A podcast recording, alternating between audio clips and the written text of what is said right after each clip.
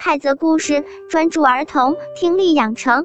我是小泽，今天我们要听的故事是小白兔运南瓜。有一个秋天的早晨，小白兔很早就起床了，玩了一会，突然想，今天森林里的好朋友小猴、小熊和小刺猬要到我家来玩，中午我请他们吃什么呢？小白兔马上就有了主意，它就连蹦带跳的到了以前它和妈妈种的那片南瓜地。摘了一个又大又黄的南瓜，他就想把南瓜运回家。可是小白兔用了九牛二虎之力，也没能把这个南瓜搬起来。于是他就坐在地上想呀想呀。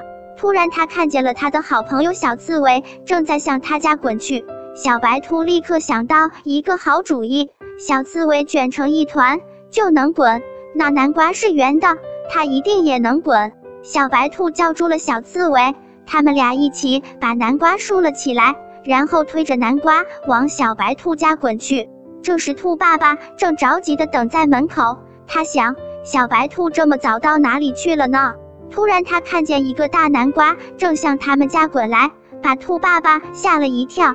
他看见小白兔和小刺猬在南瓜后面跟着跑来，兔爸爸就明白了。这时，兔妈妈走出家门，兔爸爸对兔妈妈说：“你猜？”我们家的小宝贝是怎么把这个大南瓜运回家的？兔妈妈看到门口的大南瓜，吃惊的问小白兔：“小宝贝，你是怎么把南瓜运回来的？”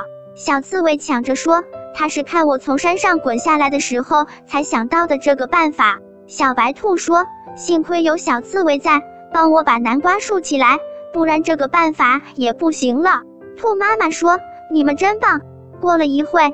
小猴、小熊都来了，他们高高兴兴地进了小白兔家。兔妈妈煮了四碗南瓜汤，四个好朋友就坐下来好好的吃了一顿。